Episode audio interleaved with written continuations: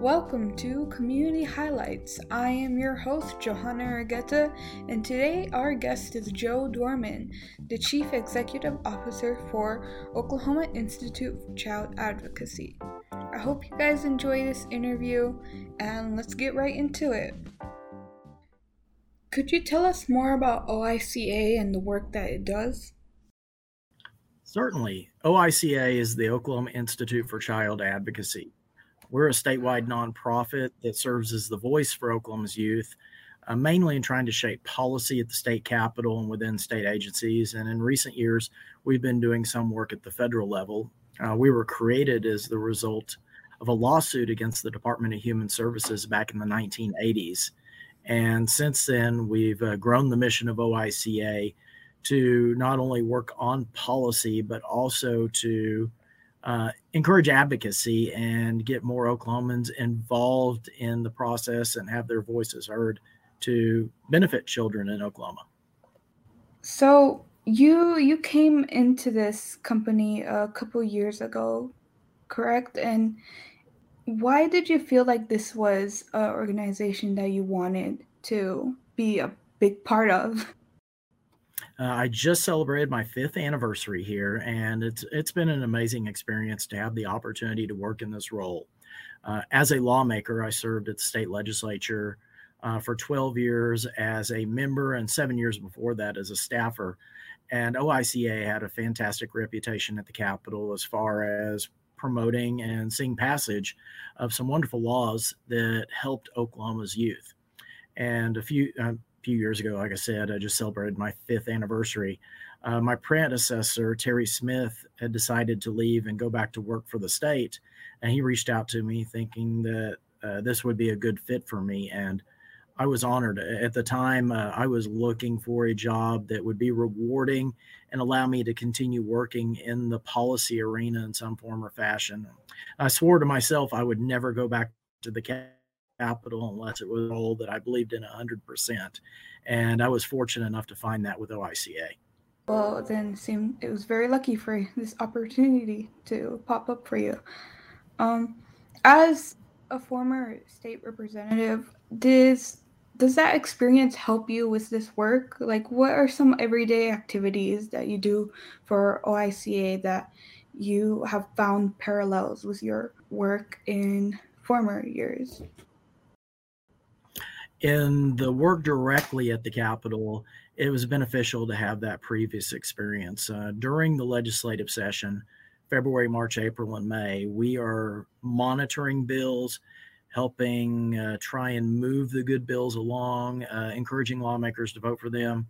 Uh, we try and stall some of those bills that might be bad for Oklahoma's children that sometimes work their way through the system.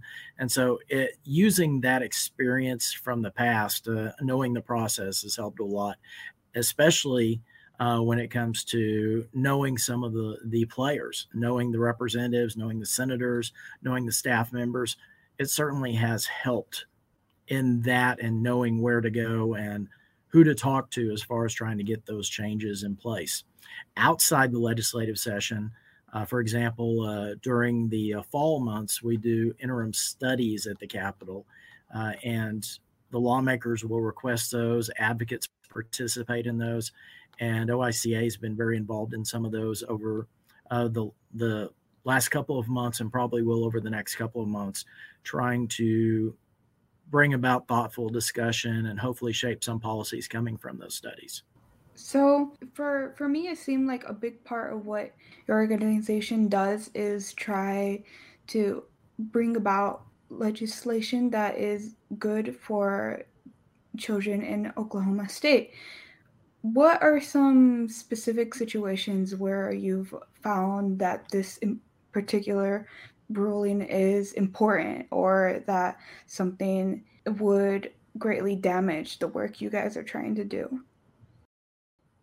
So, a couple of the successful policy uh, issues that we we've seen become law. A few years ago, we worked uh, to create a trauma informed care task force that would look at how the state agencies are handling issues with childhood trauma and trying to encourage more counseling and better resources and hopefully try and stop some of those issues before they begin. So much of the work we do is preventative. So the more education we can put into that, the better off we think we will see for the future of Oklahoma. That task force is finishing up their work. They've made two uh, reports so far, and we're hoping that that work will continue to help reduce the adverse childhood experiences count in Oklahoma. Another one we just saw this last session was the restoration of the earned income tax credit which is a tax credit that working families can apply to on their their state taxes to get a little tax relief, uh, keep some money, and help with covering some of those expenses. Um, that was taken away a few years ago. We were happy to see that put back into the law because we certainly know that that financial assistance will help those families who are struggling to make ends meet.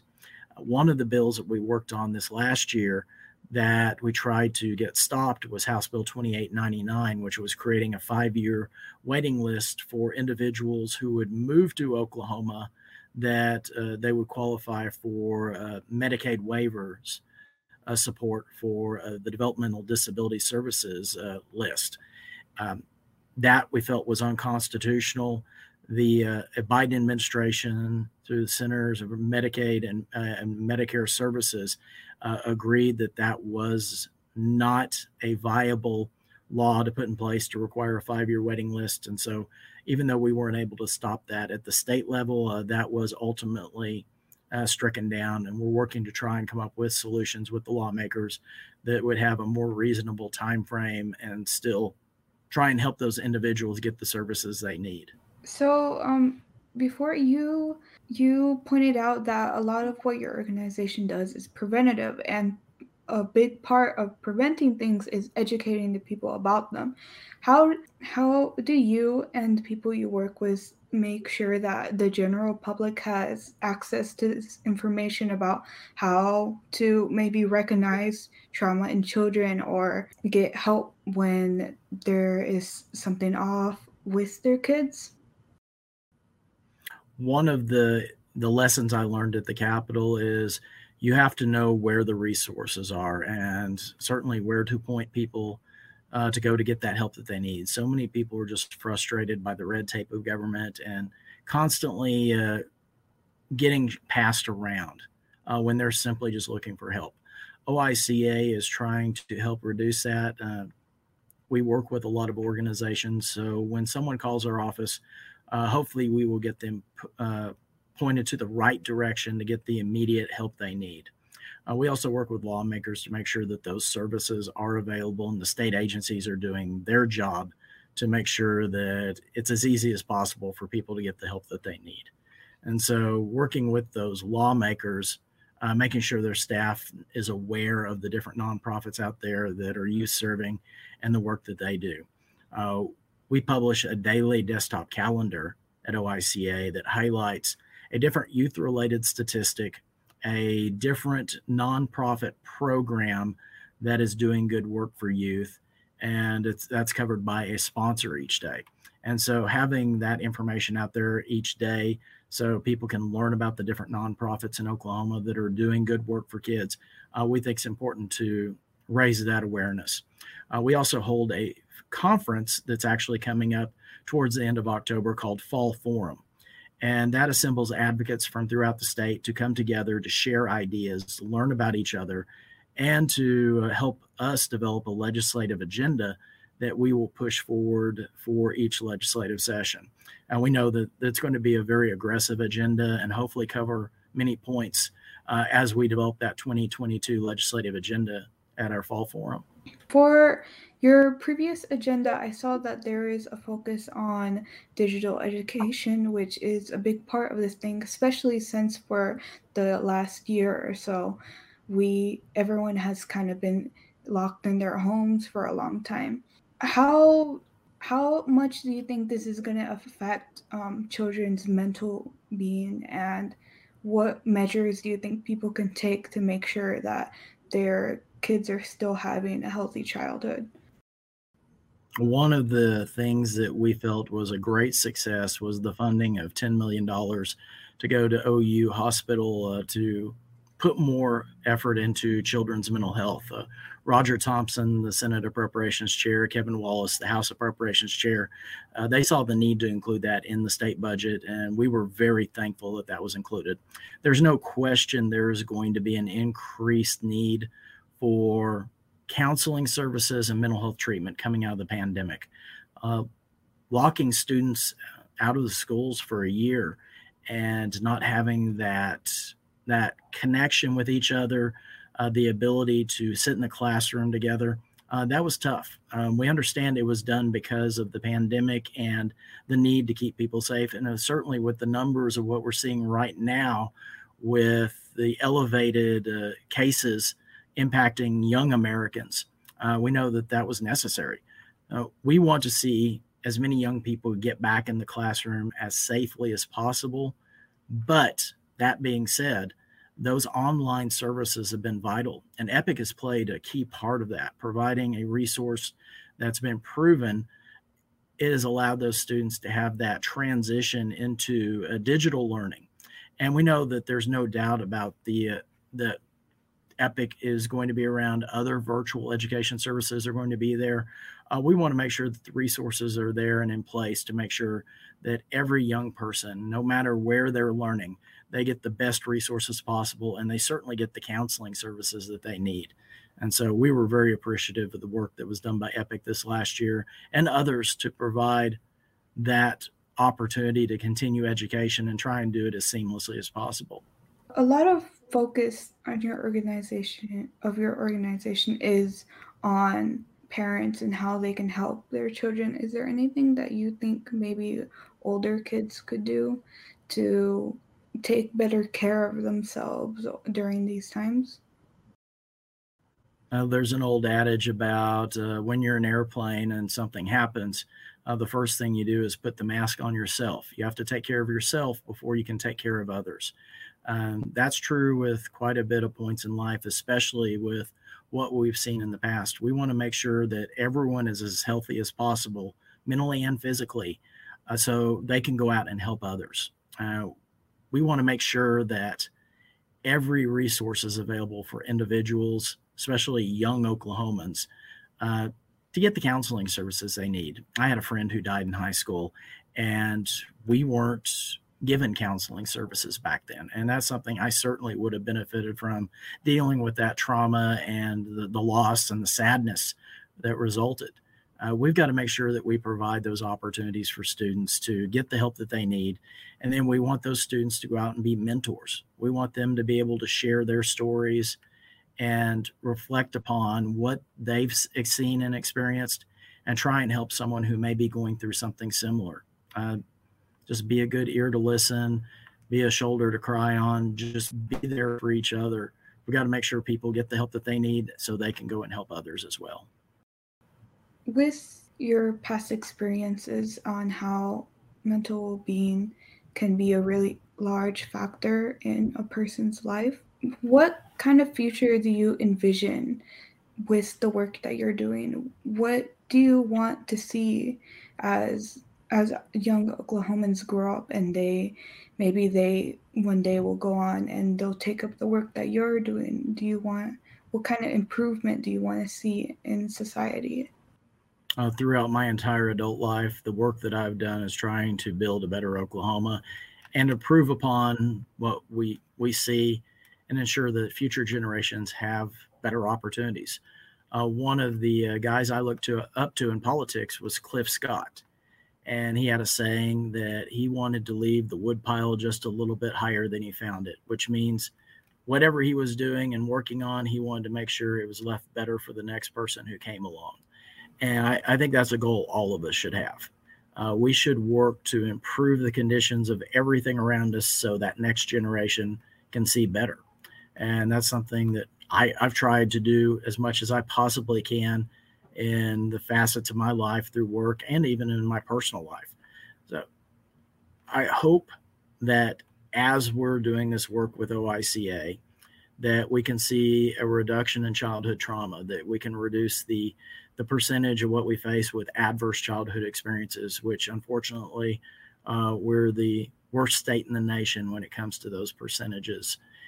we've got to do a better job of getting help to families. So those families that might be raising their kids the way that they were themselves raised, not knowing that that was the wrong way to be raised, that we can help turn that around and that these future generations will have greater opportunities.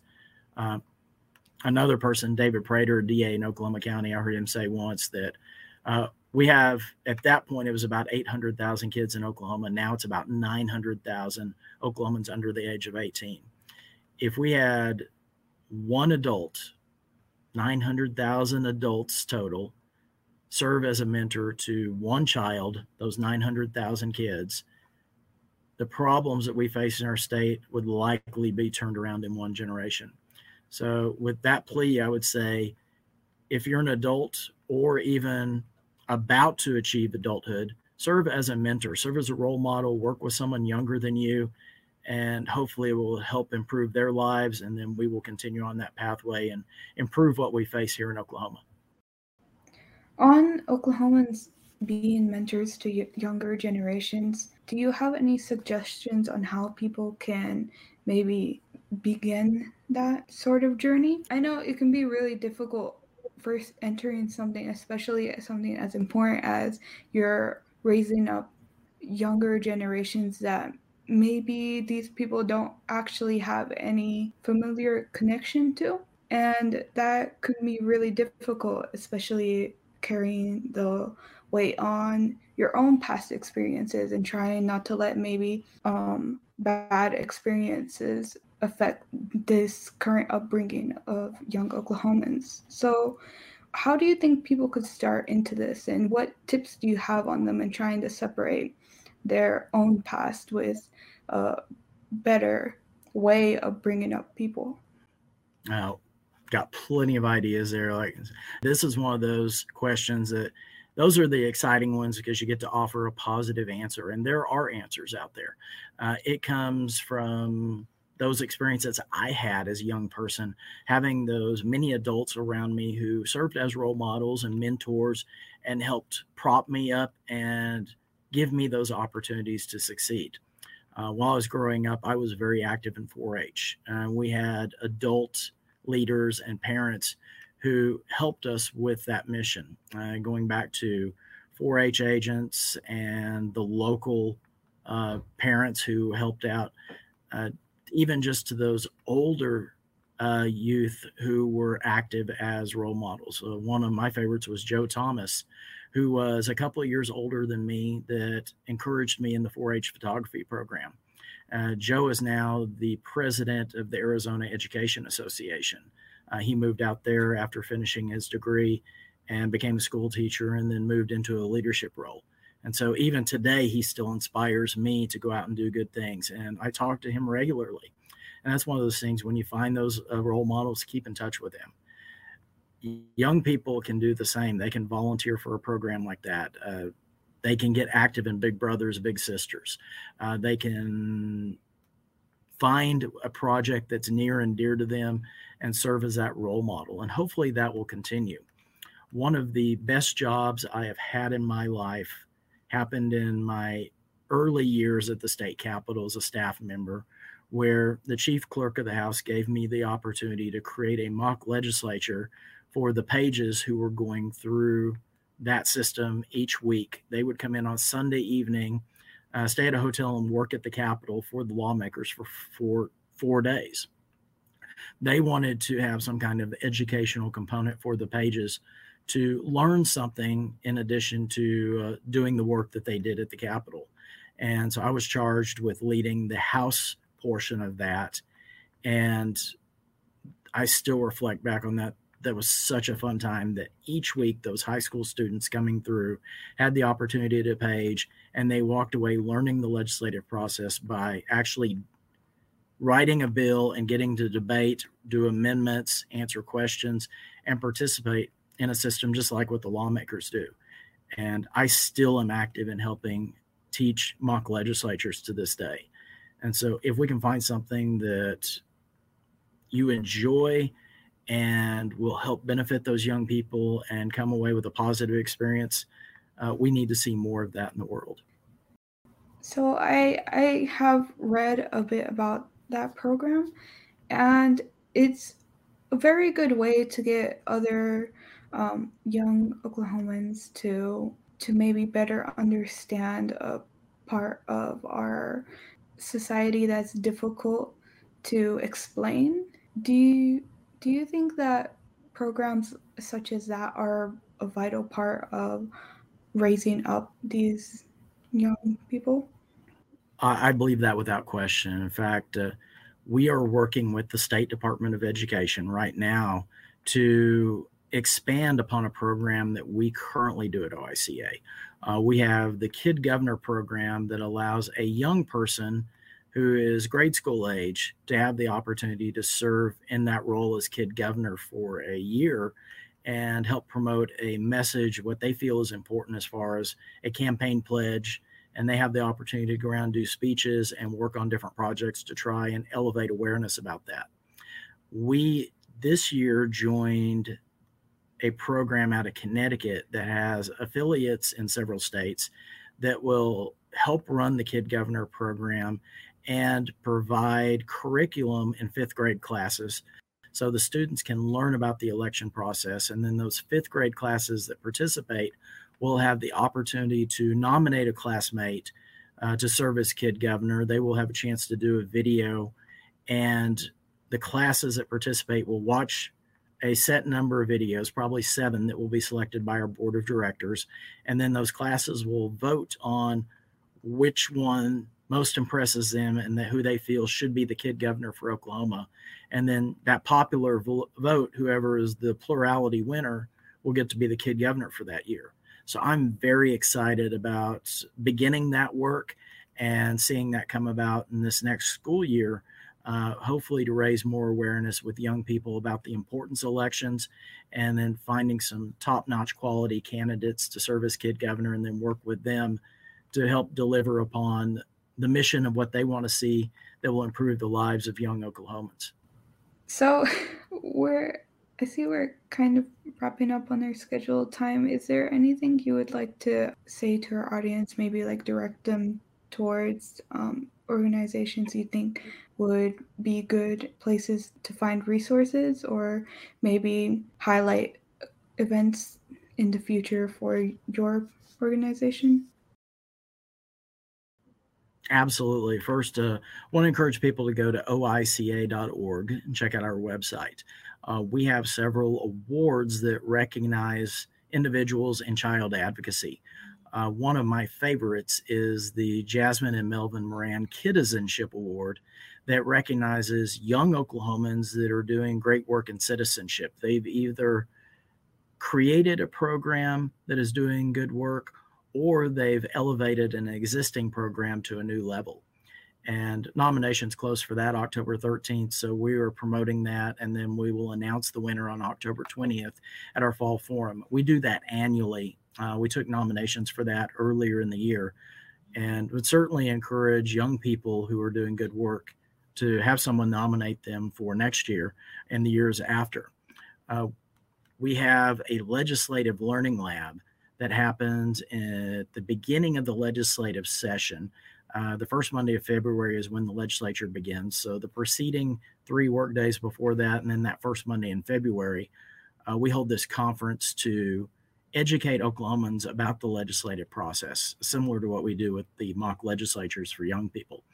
Uh, we offer a variety of trainings and educational opportunities for people to learn about advocacy as we figure the more people that understand how to be a stronger advocate the better off young people will be by getting them to exercise their rights and and make sure their voice is heard with those policymakers there are thousands of nonprofits in Oklahoma that work for the betterment of the people of the state, most of them uh, working with youth in some form or fashion. So I'd encourage people if they have that spare time or encourage them to find that spare time uh, to get involved and help out a nonprofit because truly that is the way we're going to see Oklahoma become a much better state by getting involved and helping those people who in some form or fashion need that help. And so want to encourage people to go out and find something that inspires them and then be that inspiration themselves. And that concludes today's episode. Thank you all for joining us. And again, if you want to know more about Oklahoma Institute for Child Advocacy, you can find information on them and donate at oica.org. Hope you all have a good day, and I will see you in the next episode. Bye bye!